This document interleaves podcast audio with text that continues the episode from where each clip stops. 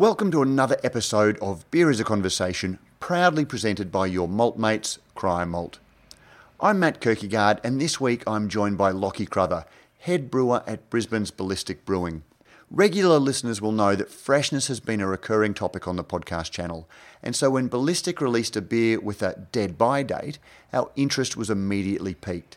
The Sleep When You're Dead range is a series of one off, hop driven, limited releases, which are launched with a two month best before date that the brewery calls a dead by date, because after that date passes, they retrieve any unsold beer from trade.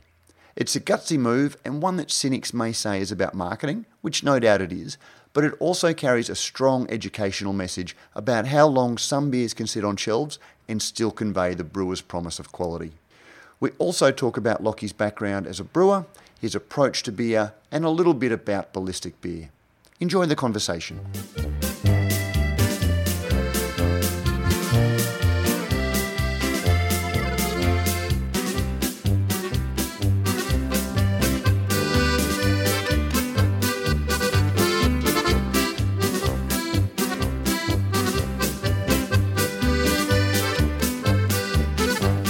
Lockie Crothers, welcome to Beer as a Conversation.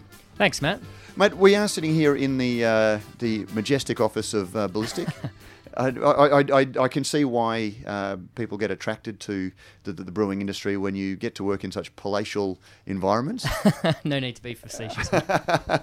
no, no, but it, it is brewing offices. Uh, I, I, think there's been a lot of uh, photo um, stories about brewers I think there mm. should be a, a, a really good uh, photo essay in brewers' offices for exactly the same reason. Start up a new Instagram account for it. yeah, they have they have a whole lot of character. Yeah, mate, we, are here today to talk about uh, ballistics um, sleep when you're dead range. Mm-hmm. Um, but th- th- given that this is your first appearance on uh, Beer as a Conversation, we'll mm-hmm. just sort of step back a little bit and uh, find out a little bit of, about who is uh, Lockie Crothers. Sure. So I'm a uh, sand groper, so originally from Western Australia, down south, um, about 60 k's inland from Margaret River.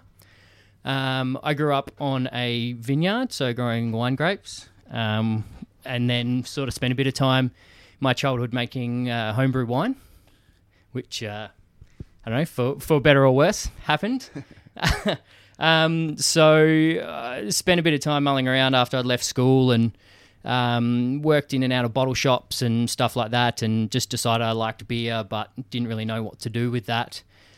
So um, basically, just started going on Seek, uh, the website, and typing in beer and um, seeing what came up every week, and uh, found a job at uh, advertised at Gage Roads as an assistant brewer. Uh, went in there in my uh, Liquorland uniform, my tucked in polo shirt, and um, before work one day, managed to convince Aaron Heary to uh, give me a gig somehow. I don't know why he took a punt on that, but um, thanks for that, Aaron. Um, so I spent the next sort of five years of my life working shift work at Gage Road. Started off as an assistant brewer, moved up to team leader. Uh, spent some time in the packaging department, spent some time in quality, spent some time in the engineering department there. Um, I was lucky enough to get the opportunities to work on some projects, installing um, equipment and commissioning new stuff there. Um, got sick of working shift work, so my now wife and I packed up, sold everything we owned, and moved over uh, overseas to Europe. We um, spent out six months traveling around Europe, drinking beer and um, eating food and generally being decadent in uh, every a- aspect of our lives, and um, ended up moving to London where I spent uh, six months brewing at Camden Town um, over there. Just stepping back, Gage Roads, uh, you know, I think Gage Roads and Little Creatures are two breweries that spring to mind that have really become almost uh, training grounds. You know, it's almost become brewer creches in in a way where so many brewers have gone through there, they've learned, and then gone on and you know I, I can't think of too many that aren't really nailing the, the beers that they're making. Sure. Yeah, I guess um, those brews are around for so long, um, you know, and, and, to me, Western Australia was sort of the the heart of, of craft brewing in Australia, you know, with the starts of um, the and. I, I, if correct me if I'm wrong, but it was the original uh, brew pub in Australia. Um, Oh, and then- Brett Stubbs might uh, cavil with you saying the original, but Oh, sure. we, we, we can certainly trace back a One- lot of what we're experiencing now to the Sail and Anchor and then Matilda Bay. One- one of the and- yeah. first, yeah. and then Matilda Bay, and so I think just um, being breweries of uh, of a, a, a substantial size, I guess, and being around for so long, there was enough um, turnover of staff and enough systems in place where a lot of the brewers that came through they could learn learn their trade, and then um, obviously got sick of the the uh, uh, shift work lifestyle, and then went on to do other stuff. But yeah, there's a lot, a lot of good training, a lot of good brewers I know have come out of those breweries particularly. Now, we first met, uh, gee, it must have been, it, it was at a brewers conference. I can't remember which of the uh, independent brewers conferences it was, but you'd signed on uh, for Ballistic. Um, it was well before you had stainless or anything al- uh, along those lines. So you've been instrumental in the uh, evolution and the design and the you know, sort of coming together of Ballistic. Tell us a little bit about uh, how you came to meet uh, David Kitchen and be part of the Ballistic in Brisbane. Sure. So, um, as I was saying before, directly before um, moving to Brisbane, I was living in London. Um, my wife was sick of the weather and we wanted to go somewhere a bit warmer. So, um, it started putting the feelers out to some um, other breweries around the world and um, I actually got offered a job in Vietnam, so doing a startup there for an American company, uh, building a 20 hec brew house, um, and basically getting a, a greenfield site and building a, a new brewery there. Um, I actually had a contract, and I was about a centimeter away from from signing it, and my wife just said maybe you should just um, have a look at uh, what else is out there in Australia because we're probably going to end up there one day. Um, so they want they wanted a firm two three year commitment um, for this Vietnam job. So I just threw my resume out to a few jobs that I was qualified to do um, in Australia. Um, one was for in Brisbane a, jo- a brewery called Atlas Brewing at the time, which. Um, thank God I got to um, have a bit of input into uh, the name as well once I got here. But um, yeah, got in touch with David. He advertised um, for a brewer. He'd actually spent about two years previous to that writing a business plan and getting its um, basically into a position with some some money and we're ready to actually start building a brewery and was actually just looking for someone to implement that plan for him. So um, that happened within about two weeks. I was on a plane and um, on my way back to Australia. So, describe your approach uh, here at Ballistic. Um, you know, what, what sort of beers do you want to make? What's your underpinning philosophy around uh, what, what you're doing? Sure. So I guess my personal brewing style um, is a little bit traditional. Uh, I suppose putting a, trying to put a contemporary um, spin on traditional brewing styles. A lot of the stuff I learned about recipe design and um, recipe formulation, ingredients and stuff was from um, an old friend of mine, Charlie Hodgson, who actually um, happens to work and run Helios around the corner. So he was my original team leader um, at Gage Road, and so he helped me once I was a commercial brewer. I actually ended up started doing some home brewing, and he helped me with um, formulating recipes and the, keeping it simple, and you know, getting grists together that weren't overcomplicated, and getting the but getting the right results. And so, sort of applied that a little bit um, here.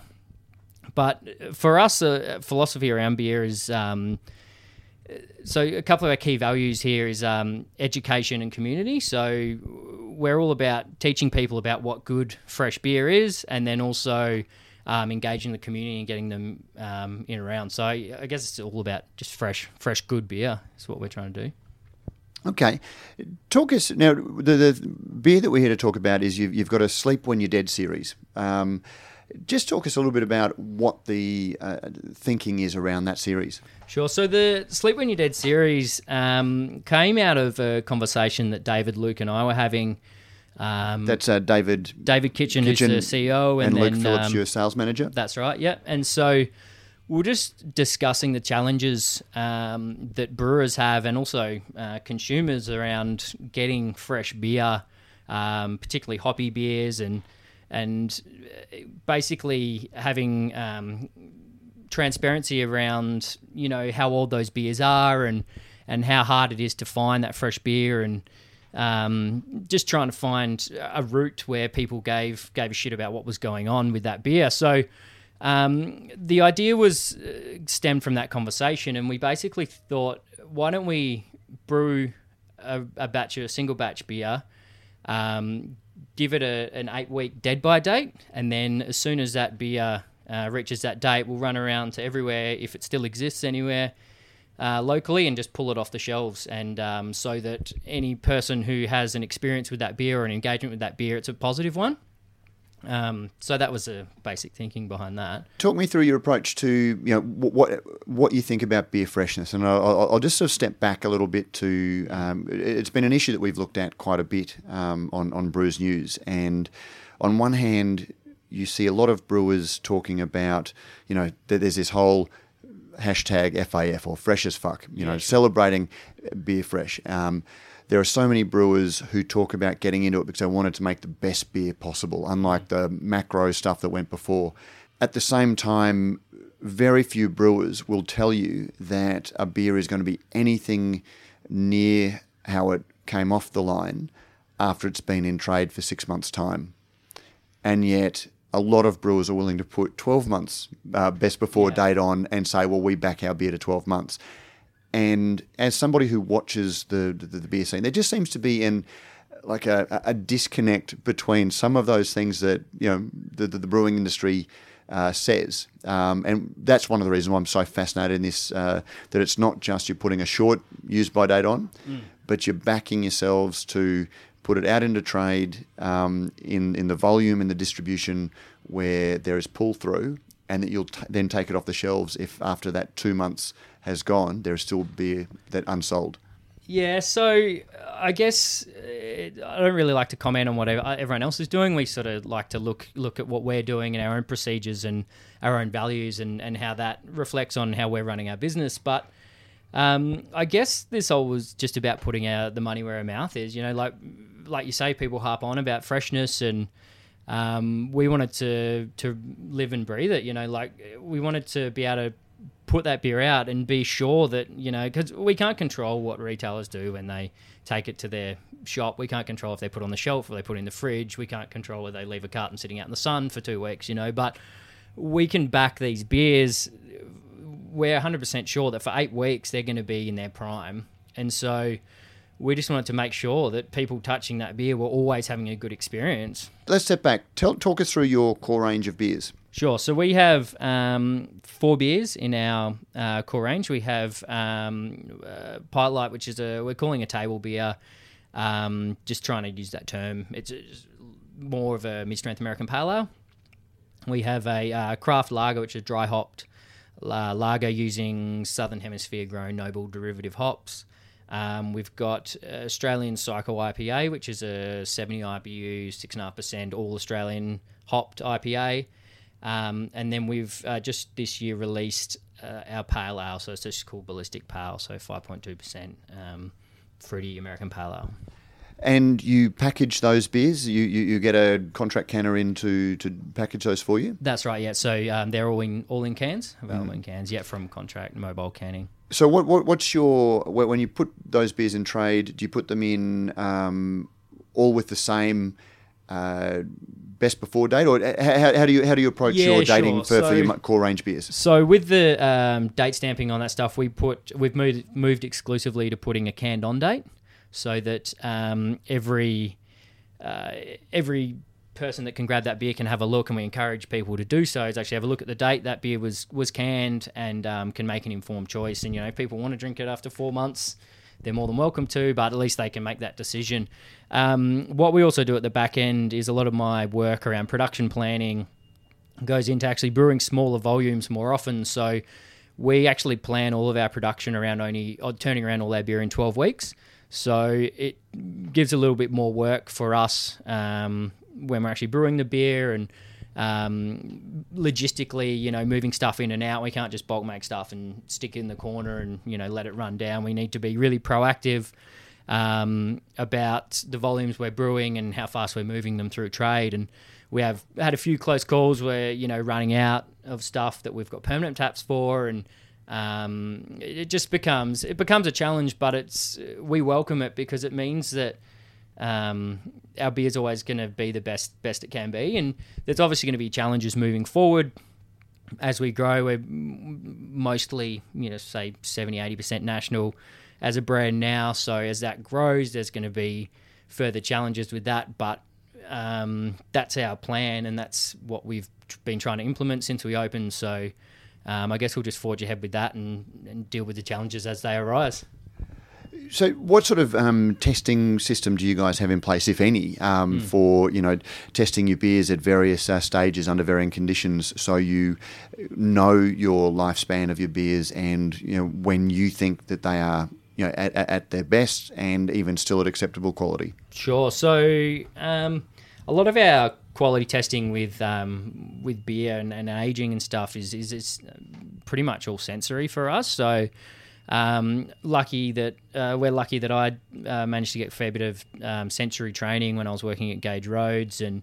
Um, Jake, uh, one of the other brewers here, is an absolute weapon um, when it comes to tasting. Ev, uh, the the other brewers, done a lot of um, formal tasting stuff as well. So our skills, um, even though being a small brewery, we've got some fairly advanced sensory skills, which has been really nice to be able to lean on them. But so we have systems where we actually um, force age our beer. So we'll leave some stuff in an ambient environment, and then we'll actually taste um, a single unit of that stuff each week, um, and then record record the data and just trying to collect uh, data to show you know when things are at their peak. But um, 12 weeks sort of you know shown itself to be the magic number, um, particularly with ambient storage, and so we sort of try and think about it as worst case scenario. Once we're out in trade so that you know if a thing is going to sit on the shelf or in the sun that you know that's still going to be of, of acceptable quality after that time what's the decision tree in then not putting a best before date, you know, and having an active guide that is saying we as ballistic think this is when our beers will be uh, at their best. Best before is a is a problematic one because it's yeah. a legally defined term. Um, but you know, putting a date that you guys uh, think is is the best time to have your beers. Yeah, it's a it's a tough one. I guess we just um, we don't really want to dictate to. We think consumers, you know, we, we don't think they're stupid. Like we would hope that us as an industry, I know it's not just our responsibility at Ballistic, it's, you know, you, Beer Matt, and, you know, every, I think everyone else in the industry, bar owners, retailers, to educate consumers about what's good and bad beer. So um, we like to just be transparent and give that information freely, but then allow people to make their own decision. So you know, we have beers like our, um, our grandfather, which is an Oakdale. It's an English style um, malt driven ale that's fermented on oak. So um, that sort of beer to me is sort of um, getting to its peak after about six months. So um, we don't want to just give that. You know, I suppose we could split up between different beers, but it's just nice for people to be able to make uh, make that informed decision themselves, empowering the, the end user rather than us um, dictating dictating those terms. How hard is it when you have a, a view of when your beer is, um, you know, three months, um, mm. say, um, and you, if you were to put three months on, you know, a best before date of three months from from when it was packaged, um, it, it, maybe spends a month in trade, so it's got still got two months left on the the best before date. Mm-hmm. Um, do you ever have issues with uh, retailers or distributors uh, saying, "Oh well, you know, people are complaining because it's only got two months on a three month left of a three month date, yeah. um, and then they compare it to a beer that's got six months less left of a twelve month date. So it's a, it's a beer that is six times older yeah. than yours, but it still has six months, and so there is a perception amongst the consumer that it's a better beer or a fresher beer. A yeah, fresher sure. Beer. Um, it's definitely a challenge, isn't it? Uh, well, I mean, that's why we don't we don't put a best before on there. You know, like we just we found it would be prohibitive um, in that sort of situation. But um, I don't know, it, it, seems fresher, right? If it's canned on only four weeks ago, than if it's got eight weeks left on its uh, on its best before. It is a struggle, and I, I, ask you that question because I have had a lot of brewers say, and I get the sense that nobody wants to actually call that out because you've yeah. got relationships with retailers. Sure. Um, but it, it, it is a real problem. But at the same time, on, on one hand, you sort of think, well, surely the retailers should be letting people know that the, well, you're actually not comparing like for like, and you're, you're yeah. looking at two different things. But then you've also got the issue that retailers are just there to sell beer as well. Like they don't necessarily necessarily see it as their job to educate um, uh, about the nuances of, of, date coding. Yeah, sure. Uh, yeah, it's a tough one, and and and you know he's a casual that works. Um, in a bottle shop, you know, on the weekend, do they know or do they care? Like, I mean, uh, I guess I, I don't know. Just I, think it falls back on us a little bit to just try and drive that education, and, and we just hope that the people that are drinking our beer have enough information to be able to make that decision. You know, the only the only beer that we do put a uh, used by or we call it a dead by date on the the Sleep When You're Dead series. Um, as I was saying before, you know, uh, we pulled um, we had the India Brown Ale was our previous release. It was uh, a week ago Friday, I think, where we actually um, sent all our sales staff out and they went round to where there was a four pack left in this bottle shop. We called around every person that had bought the beer. We ended up just going around and just pulling all that beer off the shelf. Um, it meant we all had a couple of nice beers to drink on the weekend, but um, it was still only two months old. well, exactly right, and it was super fresh, and I, I was drinking them on the weekend myself, and they were tasting great. But you know, we want to, um, you know, live by the fact that that's it's why when it's in its prime. So. Um, yeah, that's what we do to mitigate that. But it, again, it's a, it's a massive business decision. It's really challenging if you've got, like you say, a three month best before and people are not wanting to accept it. You know, it makes it really um, really challenging for sure. I mean, I know uh, I've got friends that run a bottle shop in um, in Melbourne, and they won't accept anything that's got less than uh, that's more than uh, eight weeks old or something since it's been packaged, which is just part of their their ethos within their business, which um, is really cool. But not every retailer uh, will do that either. So. and and and that's why like I, I think it's a great story because on one hand it's, it's a really clever marketing angle that, that you guys have brought out. I'm not saying that in a cynical way, but Sure. it is. It's it's telling people this beer is fresh. It's creating a hopefully a little bit of buzz um, uh, around this new beer that has only got uh, two months on it. Um, and, and all of those things, so it'll get retailers and people sort of talking about this special release Sure. but at the same time, it is also educating. You know, it's, it's, it's creating awareness about well, hold on, why would you only put two months on a beer? Um, and it, it hopefully does create that discussion for retailers and consumers about the importance of uh, fresh beer. So I, I, I just sort of think it's a it, it's a fairly ballsy move um, because at the end of Yeah. the day, you could end up. Uh, I, I believe you've pre-sold a lot of it into retail, so Yeah, most of it. I think it's it's pretty much all gone already, as as far as wholesale's gone. So, um, But then you've still got a uh, the, the the next Yeah. stage that needs to move theirs. Otherwise, you've got to go back and collect a whole lot of beer. Yeah, and it's an expensive exercise. I can tell you, you take all your reps off the road for a day, um, and then they're going around just picking up beer that we've sold and we have to credit or um, do exchanges for. Um, you know, we're lucky that yeah, it wasn't a great volume we did the last one, but um, I don't know. We just like to back ourselves that our beer's good enough that people are going to want to drink it as well. You know, that's um, another reason. But yeah, it's Oh, definitely it- tough. and, and it's a really ballsy decision. And because again, I have, I have this conversation a lot with brewers who, um, and a lot of them have gone to having a born on date, um, Yeah. which is almost um, you know it's one of those ways to let people who care about freshness and know about freshness know Mm. without actually causing problems for yourself later on. So it, it, it, it's a compromise. It, it's a compromise approach, but it's not. That's compromise is different from compromised. Yeah. Um, so I don't want you to reach across the table and hit me for uh, having a go. But, but you know, so it, I, I guess it is a compromise approach. Um, in, in, in, in doing that, but at the, at the same time, it does let people know. You know, it, it's it's being transparent with people about how old the, the, the beer is. Yeah, Um, totally. And I, and I think there's um, obviously going to be some challenges. I, I'm not 100% sure, but I think there's some um, guidelines around with some of the bigger retailers where, where um, you know, just because it all flows down from food standards, you know, there needs to be best befores and stuff. There's actually requirements. Um, Does there on beer though? And I probably need to really look into this myself. But Mm.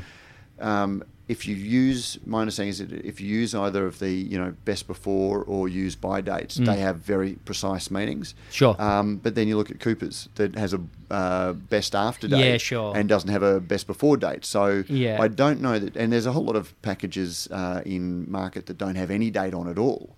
Um, Right. So, yeah, I may be wrong, or maybe I'm just Yeah. shopping, shopping at good bottle shops. But uh, Uh, yeah, well, mo most of them do, but Yeah. um, I, I am I, I am speaking to uh, somebody from uh, Endeavour Drinks, which is uh, Dan Murphy's, Mhm. about the training that they're doing, um, and uh, we've had some preliminary chats about that, um, and th- they are really starting to move towards encouraging brewers to know their own beers. Yeah. Um, and know because they don't want beers on 12 months, um, you know, on a shelf for 12 months when they know themselves that the beer isn't tasting any good after three months. Um, and that seems to be like, there, there does seem to be the move in the industry towards working out how we can educate people but still run our businesses. Yeah, yeah, it's a it's a really tough, eh? And there's I know there's there's different things that make beer age at different rates, right? As well, you know, temperature's the the big one, right? You know, the old old thing. Um, chemical reactions happen faster at high temperatures, right? So your your beer staling is going to happen faster when your beer's hotter. So and there's only you know not unfortunately not every single bottle shop in Australia can store everything in the fridge you know and whether they'd want to or not I don't know but maybe we can try and force their hand a little bit you know by educating consumers and I guess this is probably where it starts but um, yeah it does make it hard and and so but like this beer that you know the India Brown that maybe um, could have sat in the fridge at one degree for you know it might taste great after four or five months like but you just can't control that, you know, in the trade. So. Uh, well, and uh, again, that's um, another thing that brewers point to, and, and absolutely true. Like you can sell somebody um, a carton of beer from your fridge at the brewery, Mm. and they'll put it in the boot of their car and leave it there for the weekend. Yeah. And absolutely nothing you can do about that. Um, and if they bring it back and complain about how it's tasting, you don't know any of that. Yeah, Um, and it's and it reflects poorly on us, right?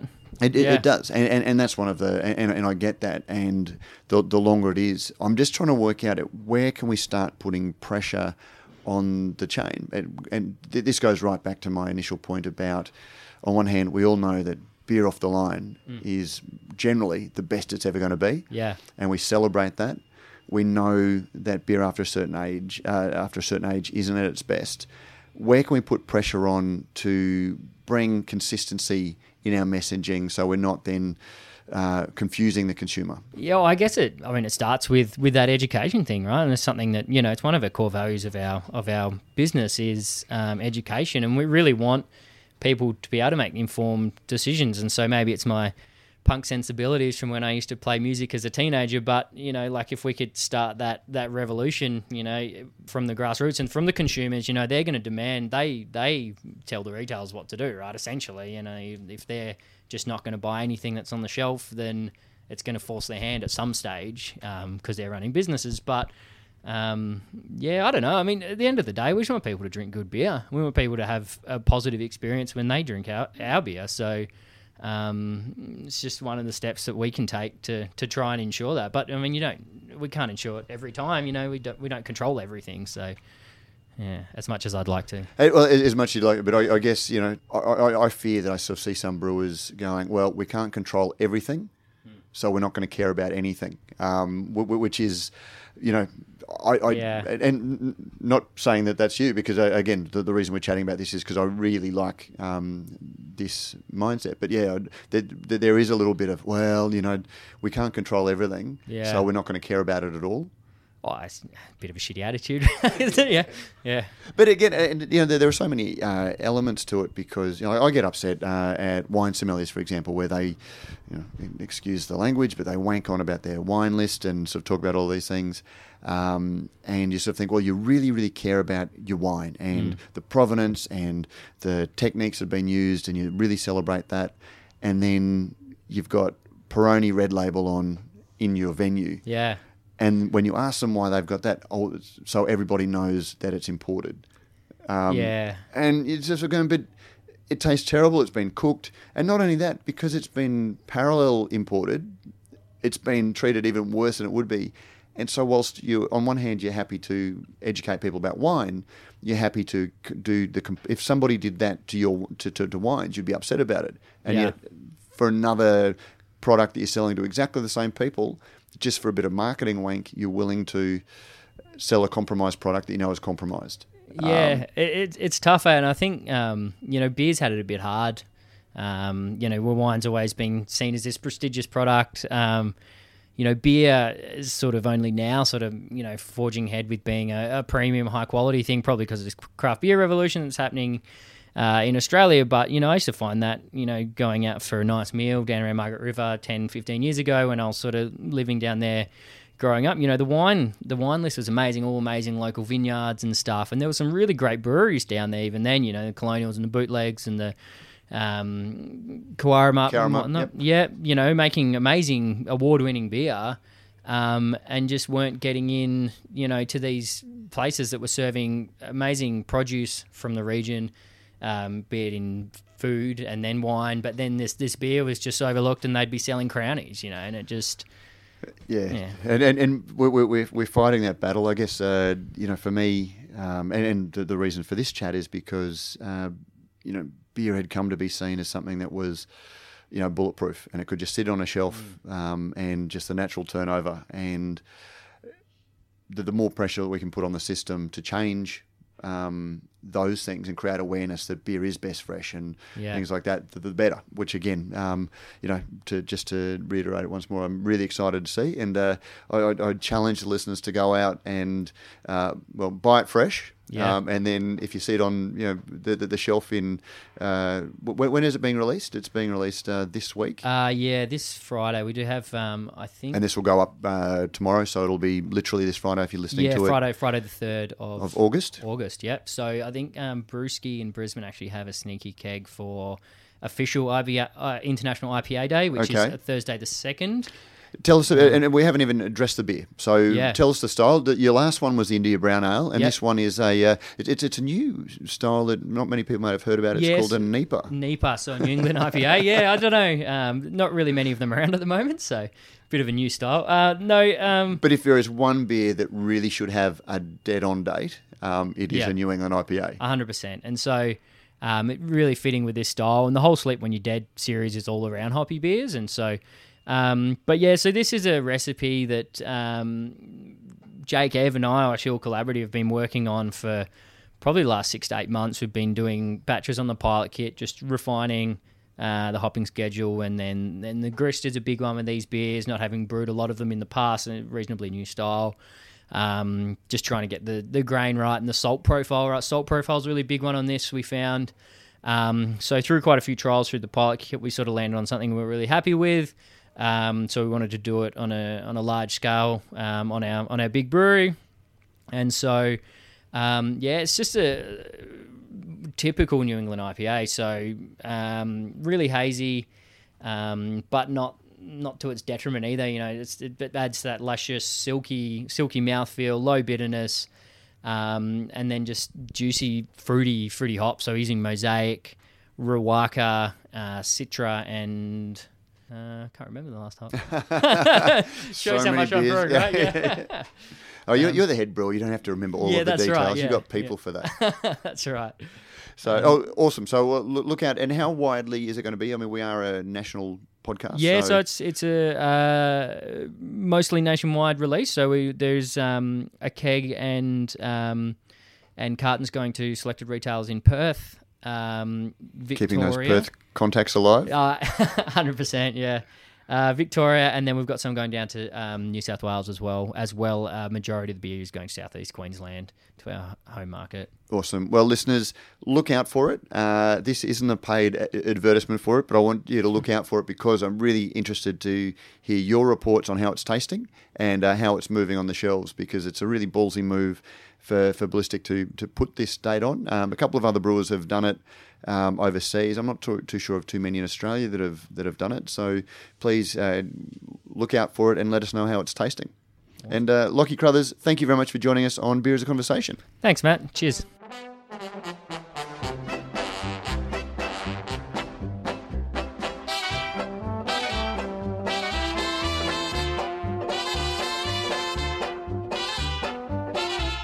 Don't forget, if you like what we do at Radio Brews News, you can help us out in a number of ways. You can sponsor the show either by a small monthly contribution or through a one off donation. You can find details in the show notes. You can review our podcast on iTunes or your favourite podcasting service. Let us know what you think and help others discover the show. Finally, you can tell us directly what you think by sending an email to producer at brewsnews.com.au. All letters received will receive a Brews News bottle opener, and thanks to our good friends at Beer Cartel, the letter of the week will receive a mixed six pack of Australian craft beer. When Brews News cast and crew are buying online, we buy at Beer Cartel. We love hearing your thoughts on the stories we cover because beer is a conversation. And we look forward to another conversation next week.